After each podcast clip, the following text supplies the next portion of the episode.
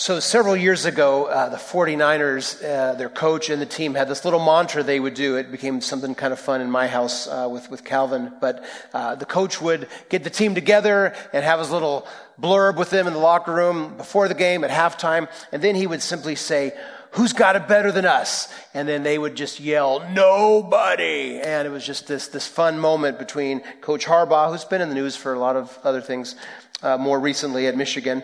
Uh, but back then, anyway, as the Niners coach, it was just fun for him to say, Who's got it better than us? Nobody. And, and on it would go. Keep that in mind, this little phrase, Who's got it better than us? Nobody, for a moment. We'll, we'll circle back to that in, in a moment. Today in Romans, we come to a relatively short paragraph in chapter 2. Um, Starting next week, we'll take a little break from Romans. You can keep your Romans journals, you know, nearby, uh, and we'll do some Christmas things for several weeks. And then in January, we will pick up Romans. Uh, but today, one more time, Romans chapter 2. But before we get there, I do want to sound like a broken record. Those of you that know what a record is, uh, some of us do. And uh, broken records kind of repeat and repeat. That little scratch makes it just repeat. Because we have to remind ourselves of what we've been trying to cover every Sunday in the beginning. So here's an outline so far of Romans. The Apostle Paul gives an introduction and covers his, a greeting, a thanksgiving section, and then the theme of Romans, verses 16 and 17. I am not ashamed, Paul writes, of the gospel. That, that announcement, we sang about it just a moment ago. That, that, that announcement of good tidings. This event has happened. And of course, in that context of the Christmas song, it's this announcement that a baby, a king has been born. But the gospel, the, the, the words that mean good, what? News. Not good advice. It means good, not good advice. Good, good. It's news, it's announcement of something that's happened. This baby born lived a life and lived a perfect life, a life we can't live. And this baby that was born and who lived a perfect life would eventually go to the cross to pay the penalty for our sin because we can't live the perfect life. And on, on the cross, Jesus would, would take the punishment that we ought to take. He would die the death we deserve to die in our place. And, and, and then he would be buried, but it's not over. That, that announcement is that he rose on the third day, proving everything that he had done and said, his person, his work, all of those things. That, that is the good news that the apostle is writing about. And Paul says, I'm not ashamed of it. I'm not embarrassed by it because that news is the power of God for salvation to everyone who believes, who trusts in it. To the Jew first, there's a priority. We keep hearing Paul say this in Romans a priority to the Jews because Christianity is the fulfillment of Judaism. Jesus is the promised Jewish Messiah. So there is a priority in that sense, but it's to the Gentiles, the Greeks. For in that gospel, in it, the righteousness of God is revealed from faith for faith, as it is written, the righteous shall live by faith. And so this gospel announcement is shorthand, we can say, for the essential Christian message. It's the heart of Christianity. And J.D. Greear, again, we've looked at this quote, kind of summarizes the Romans message of that gospel announcement by saying, God, in an act of grace, sent his son to earth as a man so that through his life, his death, his resurrection, he could in fact rescue us, reign as king, and lead us into the eternal full life that we were created to enjoy. It's a great paragraph summary sentence of this gospel message. That righteousness of God that is revealed in the gospel, um, again, speaks of God righteously righteousing the unrighteous. So John Stott said that. And that's what these words mean, and we're going to see them a little bit today, and we'll continue to see them in Romans. Unrighteousness, that speaks of sin. Um, righteousness, justified, all these things, and they, they, these words, righteous and justify, they, they share the same idea. And that's what God is doing. He's the righteous one, we're the unrighteous. And in the gospel, through Jesus, we, the unrighteous, become righteous because God, the righteous, he righteouses. That's another way of saying he justifies. He declares us righteous. And we'll especially see that in several weeks when we get to Romans 3. But after that announcement, the theme of the letter, then now number two in the outline of Romans, we come to the universal need for God's righteousness. This universal need for God to righteously righteous the unrighteous. It's universal. It's not just the Gentiles, and we looked at that in 1 18 to uh, 32 a few weeks ago. Um, Paul says, yeah, that the Gentile world, the Greeks, the, they, they, they are definitely unrighteous, and, and he kind of directs his attention to the way they live, and especially the idolatry, the, the suppression of truth, the exchanging of truth, and the exchanging of God for idols and lies, and, and that suppression of truth, trying to push it down, hold it back. Uh, and, and Paul says, and all the Jews reading and hearing Romans would be nodding, yes, yes, yes, very unrighteous, these, these Gentiles. But it's a universal need. It's not just the Gentiles. And so for our Bibles, chapter 2 begins then with this truth that it's the Jews also who are unrighteous. And so last week, if you were here, we began chapter 2. Paul changes his rhetorical means of communication. Uh, and he, he argues with an imaginary uh, figure who's meant to represent um, a Jewish person. Because again, in his argument, the, the Jews would have said, oh yeah, the, the Gentiles, they're unrighteous, those people.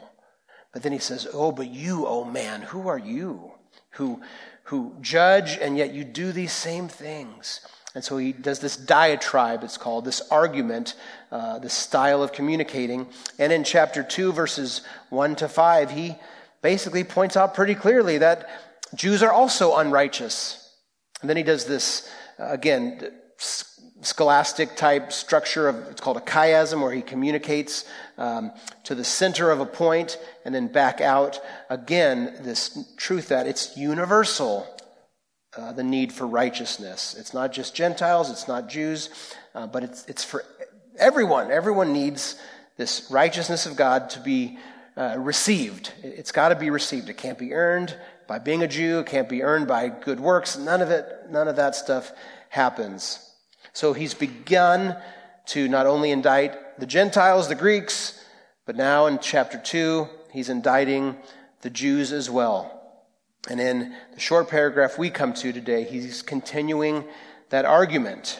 And it's going to really set the stage for a further discussion, which again we'll pick up in the new year. What's new today, and we're only looking at again a few verses, um, the topic of the law is, is going to come up. And specifically by law, um, Paul probably has in mind the Torah, the, the commandments of what we call the Old Testament, the Hebrew Scriptures, that, that section uh, given to God's people of what it looked like to live uh, in, in God's economy, the, the law, the Torah.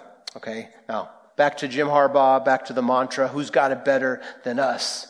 See, it's almost as if the Apostle Paul is expecting the Jews to be thinking, yeah, but who's got it better than us, Apostle Paul, right? We're the Jews after all.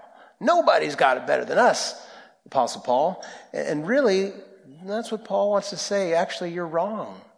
See, they would have started to think, and, and what Paul does now in Romans 2, he brings up the law, because that would have been one of their arguments. Who's got it better than us? We're the people of the book right? We were given the book, the, the law. We, we were given this, this writing. That's one reason we've got it better than others, Apostle Paul. But then, secondly, and, and we won't see this today, um, they were given circumcision, this, this sign of what it meant to be in the covenant and be part of the covenant people. That would have been another thing for them as we've got it better than, than everyone else. And Paul wants to say, no, don't, don't think like that. Don't think that you've got it better than anyone because of being a people of the book, the law, because you have the, this, the circumcision. We're all unrighteous. Everyone. It's universal. And it's Paul's going to, again, presume that question that they're thinking and begin to uh, directly respond to it. He intends to show here that having the law, having Torah, as good as it is, and there's a benefit to it, no doubt, and yet having it doesn't give them any advantage in being righteous. And we, we need to hear that too. Um, as, as church people, as, as people that um, gather on Sundays, as, as, people that, you know, sing songs and, and listen to Christian radio and, and read Christian books, we don't have it better than anyone because we have that stuff. I mean, those things are good, but those things don't make us righteous. Going to church, reading our Bibles, buying Christian books, listening to you know, we, we got a, a, a, new to us used car in the last month, and it's got um, a free subscription for three months to Sirius XM, just because we can listen to all the Christian satellite radio. It's good, but it doesn't give us something else just because we have it, and so on. We're, we're not automatically exempt from God's righteousness and therefore God's judgment on unrighteousness. And that is the same for the Jews. Just because they have the law, they are not automatically exempt. So, let's consider this, this short paragraph, chapter 2, verses 12 to 16. Having the law doesn't automatically make someone righteous. I'll read Romans 2, verses 12 to 16.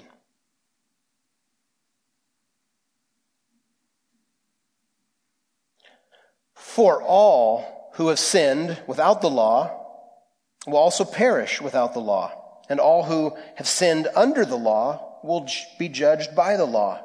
For it is not the hearers of the law who are righteous before God, but the doers of the law who will be justified.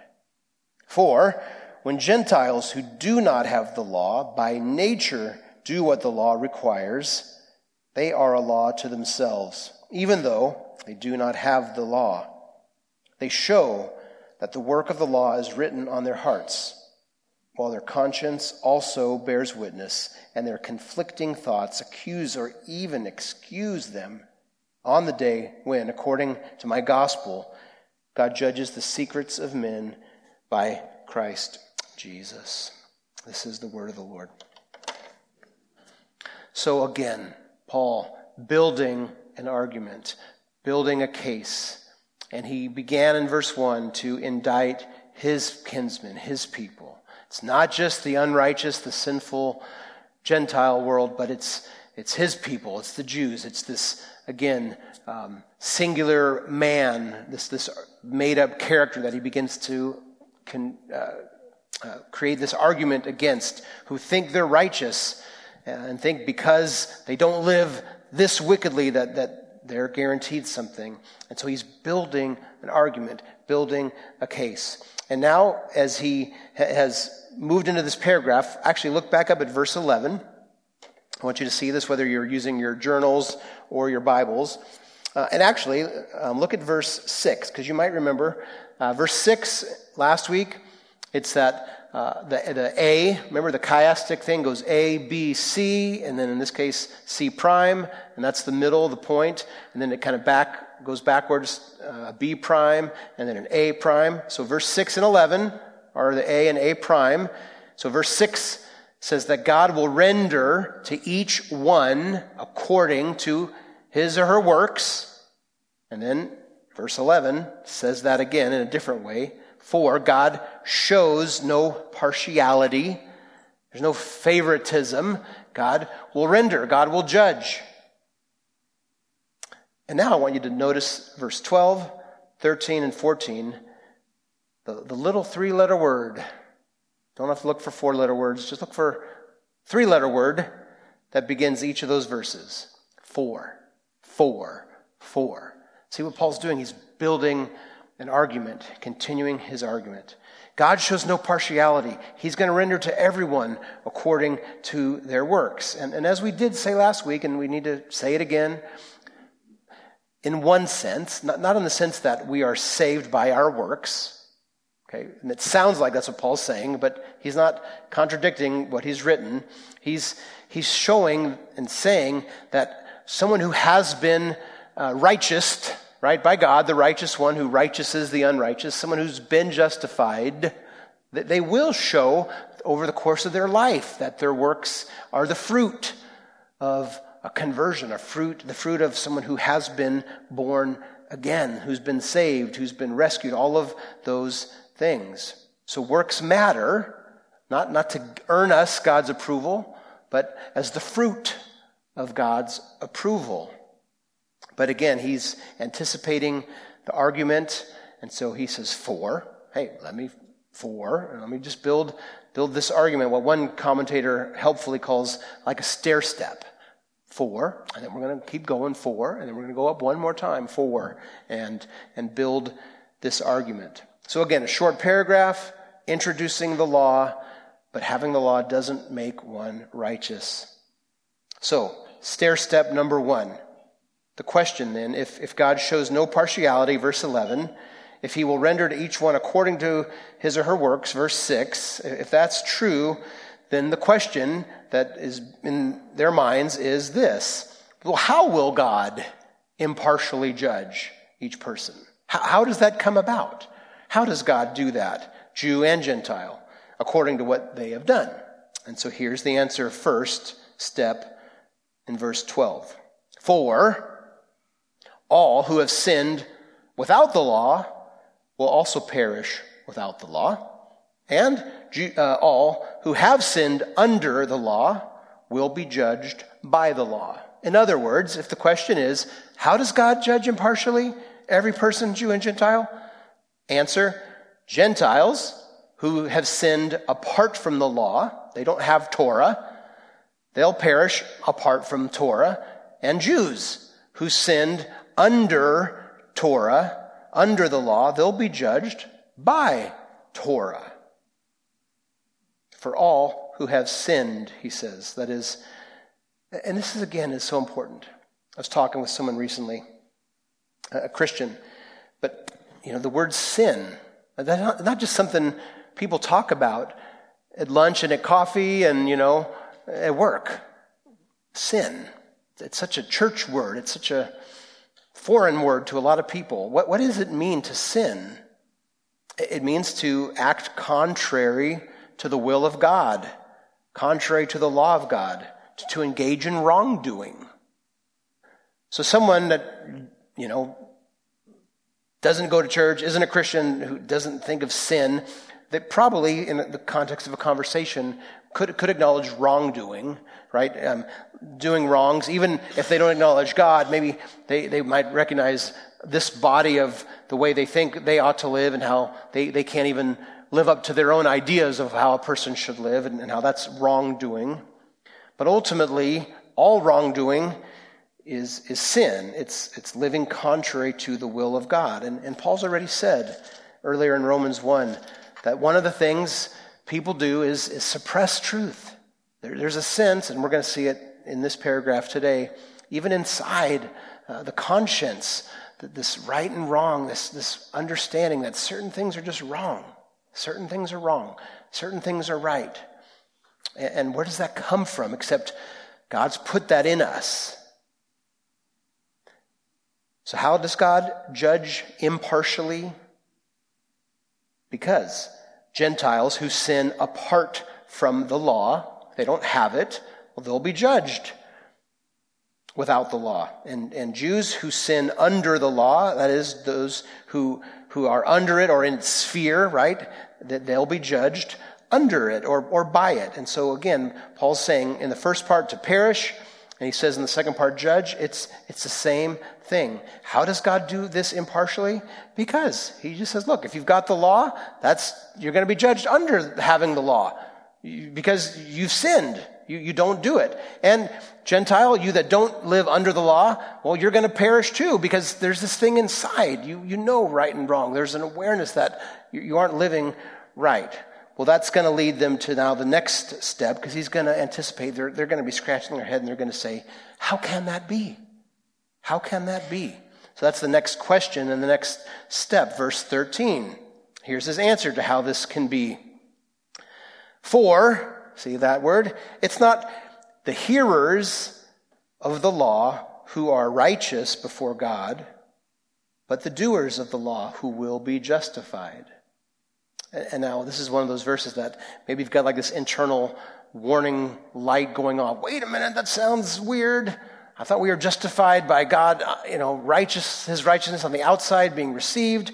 It sounds here, doers of the law will be justified. So do we not do the law to be justified? What, what is going on? Okay, how can this be? And so Paul's going to, again, try to keep building his argument. First off, how can this be that, that those under the law are judged under the law, those without the law are judged without the law? Verse 12. His answer in verse 13 is that Jews who have the law, they're not inherently more likely to receive eternal life than Gentiles. Because having a law is not the issue, it's obeying it. Notice that is the underlying point here. It's not just hearing it and having it, it it's, it's obeying, it's, it's doing. But again, that brings up the bigger point of Romans. No one can actually do it. So, this is one of those verses, on the one hand, and I, I love this. I love one of the commentators in my library um, regarding a couple of the different ways to understand this. He, he just says, in one sentence, the arguments for each view, and I'll tell you those in a second, but the arguments for each are so strong, I'm not sure what Paul intended. and sometimes I think it's good to acknowledge. Um, I mean, we, we can build a case and, and lean a certain way, and, and I think there's a place for that. But I think there's also a time when we also say, sometimes God, and this is hard for us, but, but there can be an, a bit of an ambiguity. And it's not that it's unclear, but, but there's, there's some nuances to things. Okay? So, listen. Doers of the law, who, he says, it's not hearers of the law who are righteous, but, but doers of the law. Well, let's just grant that for a second. Okay. Maybe Paul is saying, yeah, if you just perfectly obey the law, you'll, you'll be justified. The problem is no one does. And, and that's where he's going to get to again. He's already said it, but he'll get to it in the first part of Romans 3. There is none righteous. No, not one. All have sinned. So maybe hypothetically that's true, but the truth is no one does. Okay? So that, that's one kind of way this, this could be understood. I, I, I think there, you know, it's kind of like maybe three days of the week that has some merit. Four days of the week, though, I'm persuaded that again, he's, and look at the, the tense of the, the argument. He says at the end, the doers of the law who will be justified. So, doers of the law, which I think we as Christians are called to be, right? If we've been made righteous outside, if we've been justified, now we are to do the law, to obey. And the fruit of, of obedience, one day, in fact, will be, we will be justified because we will have done what God has already done in, inside us. Notice it doesn't say that justification is based on the doing of the law. It says doers will be justified. See that? That's a slight difference, but it's important. It doesn't say being justified is based on doing. It just simply says doers will be justified. So those who are doing the law, who God has saved, we will be justified. And, and James, in his book, argues similarly. And, and again, even though Paul uses this, this word group of righteousness and justification in these big theological ways, we also have to give him and James in the, in the other book room to use these words in slightly different ways. We, we are justified if we are in Christ. We have been declared righteous. We can't lose that. I was talking again with the same person I mentioned earlier this week, and he said to me, Paul, can we lose our justification? And I love that question because often we'll think of, well, can we lose our salvation? And it was fun to hear him say, can we lose our justification? Well, if justification is this declaration by God, righteous because of Christ, remember verse 16 and 17 in the gospel, the righteousness of God is revealed, this righteousness of who God is. He, he declares us. It's a word that comes from the legal court of, of Paul's day. It righteous. Not because of anything a person's done, but because of the work of Jesus, the righteous one, his righteousness imputed or counted in our place. So if God is declaring someone justified, First off, that's not ours to lose. It would be God's to lose. He's the judge. And I don't think God's going to be the kind of God who will declare someone justified and then, oh, actually, I, I messed up. I shouldn't have declared that. Let me take that, that, that declaration away. It doesn't work. It doesn't work logically as we think about who God is, but more importantly, it doesn't work from the teaching of the scripture. Those who are justified will persevere so that they will, um, as 13, verse 13 says, it's doers of the law, justified Christians, not perfect, but who are who have been justified and who are living this way. They will be. They will be justified. It, it's a done thing. It will happen. It's done in the future. It, it will be. It's it's still to happen. We can count it, count on it, but it will be. So again, does God justify people based on whether they obey? It sort of sounds like that, but I think, again, Paul is saying, no, no. Christians united to Christ, those that are able to persevere in good works, because of the Spirit in us, we, we give the necessary evidence by our obedience on that day, on that judgment day. And again, both options, whether it's this hypothetical, although it doesn't, can't happen, can fit, but it seems that, again, what, what Paul is saying is that this will be this will be true. And again, back to his bigger point, right? There's this whole reality that all have sinned and all will be judged.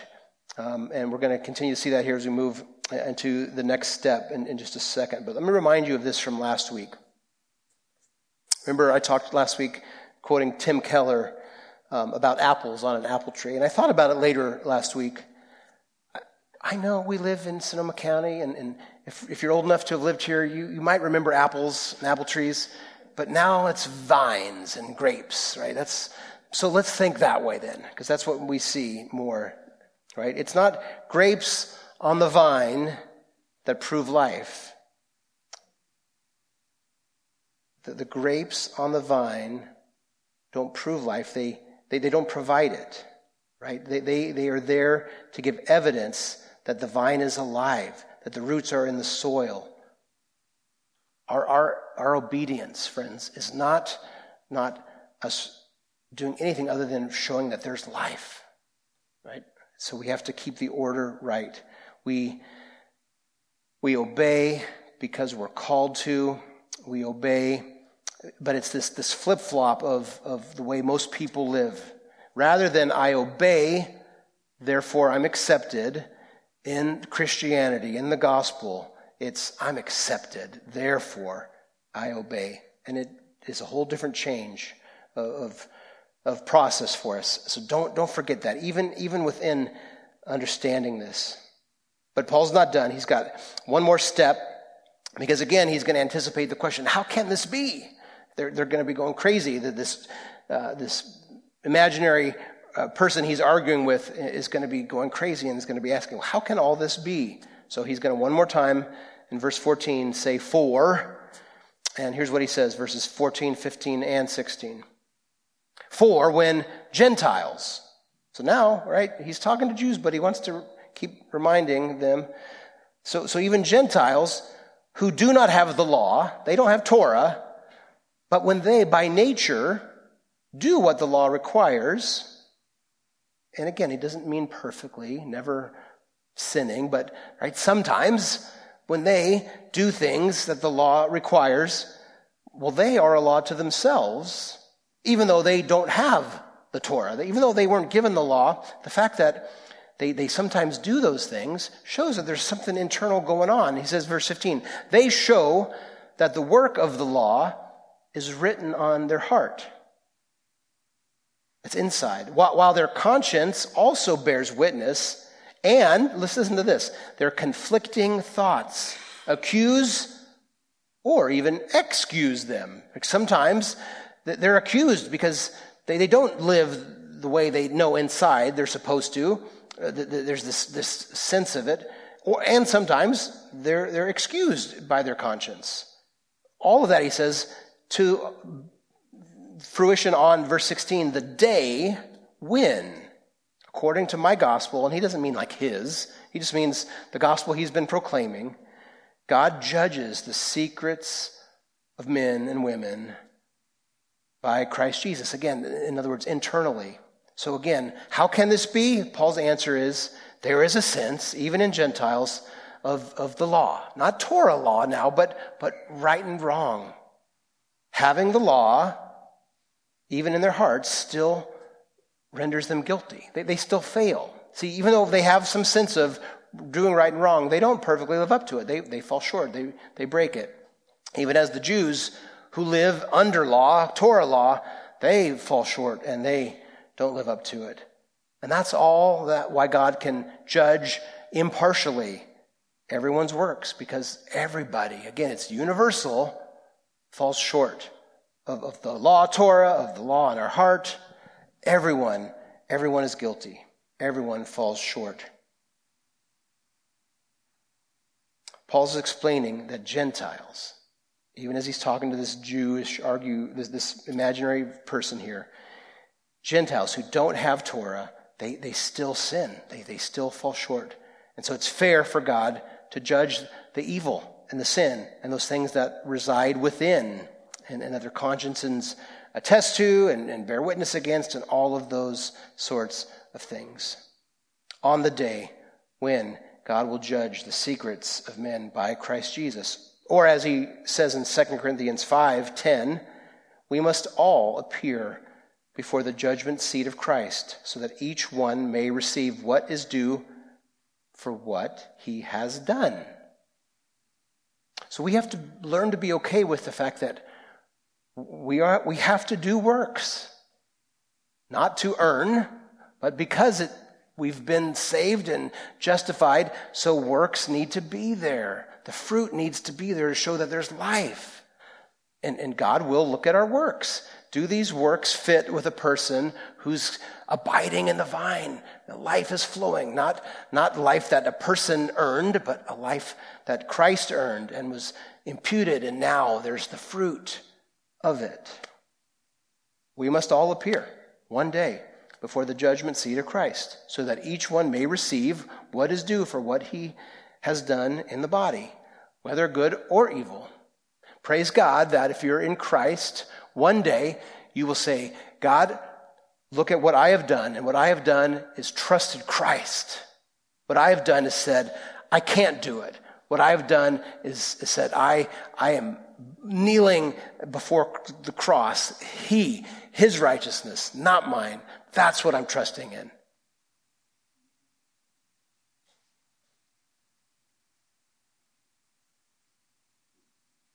Who's got it better than us? Nobody. Friends, law keeping, law obeying, having, even now as Christians, God's word. On the one hand, yes, it's a great thing.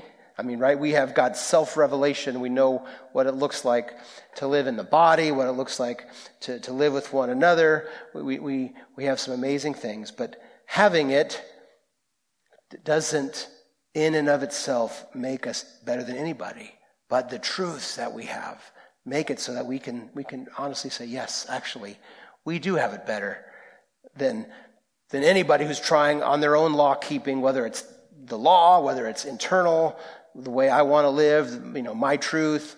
We've got it better because we know that there's been only one righteous person and he's lived the life we can't live. And again, let me say it again. This gospel flips the premise right? We don't practice obedience to be accepted. We practice we are accepted in Christ, and that's why we obey.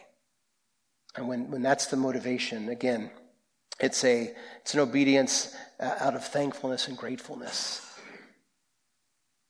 And so again, we have this amazing, this amazing gospel. And again, just kind of back up again to the 10,000 foot 10,000 mile you know, view. This is the point again and again. Uh, it's, it's this gospel that's the power to save. It's this gospel that reveals the righteousness of God. And everyone's unrighteous, Gentile and Jew. And what Paul's beginning to do here is continue, or continuing to do, excuse me, is build this indictment that having the law and being hearers who just say, Well, I've got the law. That's not what counts because in the end, it's, it's doing. And it's for the Christian doing in response to being made, made right with God. So we ought to again say, Who's got it better than us? No, nobody, because as Christians, we too are not embarrassed by this gospel, because it's this gospel that's, that's the power of God to save everyone, even me, everyone who believes. And that leads us perfectly today on the first Sunday of the month, not only the first Sunday of Advent, but uh, the first Sunday of uh, the month where we remember the Lord's Supper, where we come to um, this sacrament or this ordinance, as the church calls it, to, to remember again and again and again that we are not saved and justified simply by doing, but, but no, this, this one who we, we remember as our king, right? This one who we remember as our high priest, who's at the right hand and who's coming again. He did something for us, that, that announcement of what has happened. So let me just remind us of communion and some things related to this, this meal. And I'll have those that are going to serve the elements uh, come forward at this time as well. So, in communion, four things to highlight this morning. First, we have remembrance, and it truly is a, a, a remembrance meal. In the Lord's Supper on that night with his friends, closest followers, Jesus told the apostles that they were going to proclaim his death until he returns. And so the bread, the, the cup, the wine, the juice, right, the body, the blood, um, in, that's represented in this meal, it, it is just that. It's a remembrance of what Jesus did. And these, these parts indicate that his death was deliberate. It was a deliberate act on his part. He, he gave himself as a sacrifice in our place for the forgiveness of sins.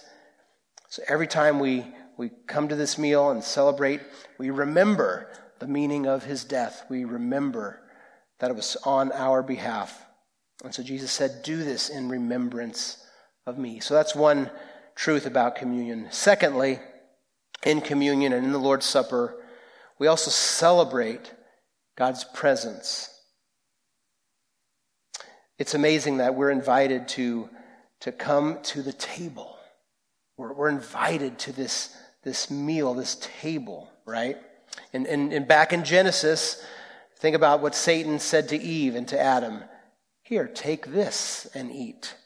Take and eat of this fruit. And they did, and they ate against God's command, and the result, it didn't result in them being satisfied and fulfilled. Rather, it resulted in them being driven away from the garden, but the garden represented God's presence. They were driven away from God. But at communion, the Lord Himself invites us into His presence when he said to his disciples and to us, Take and eat, it, it's a reversal of what Satan did in the garden. Old Testament commentator Derek Kidner has this wonderful line. He says, God will taste poverty and death before take and eat become verbs of salvation. God will taste poverty and death before take and eat become verbs of salvation. We experience this every time we come to the Lord's table, every time myself or someone else invites us to eat and, and to drink. It's a, it's a celebration of uh, His presence and a reunion with God. Number three, the Lord's Supper is communion, fellowship. It's this communion with God, it's a communion with one another. That's why we do it together. That's why our tradition is in a moment you'll get the element and you wait because then together we'll, we'll eat on my instruction. Together we'll drink on my instruction. We commune, we have fellowship with God by grace, but we not only commune with God, we, we commune with one another. We're united to the Lord Jesus. We're united to others, right? We're the soma, the body. He's the head. We're the members of the body. So he's telling us uh, in this meal that you have fellowship with God, you have fellowship with one another. Number four, in the Lord's Supper, We have nourishment, spiritual nourishment. It becomes a means of grace. As we consider all these things, there's this supernatural, spiritual nourishment that, that happens. And God intends for that to be so that our faith is confirmed, our souls are strengthened as we walk together. But then finally, number five, back to Advent. Uh, in communion, we anticipate, anticipate his return, his second advent, the glory that will come when he, he returns. He said, I long to eat this with you one day. And that, that promise that he will return and, and have this meal with us one day. We, we look in anticipation backwards but forwards, even as we do the same here at Advent. So, with that, let me read the Apostle Paul's instruction to the church related to this meal. He says, I received from the Lord what I also delivered to you that the Lord Jesus, on the night when he was betrayed, took bread. And when he had given thanks, he broke it and said, This is my body, which is for you. Do this in remembrance of me. So let me pray, and then the bread will be passed. And again, you hang on to it. Thank you, Lord, for this meal, this, this meal that does so many different things. It points us to your coming, it nourishes us, it, it points to the fellowship we have with you, with one another. Um, thank you. Thank you that we remember what was accomplished for us, what, what sacrifice, Jesus, you went through for us, so that we, the unrighteous, could be righteous. So we thank you in Jesus' name. Amen. So as the bread is passed, I invite you just to silently uh, commune with God in prayer. Maybe there's some sin you need to confess. Just you quietly talk to God, and then on my instruction, we will all eat together.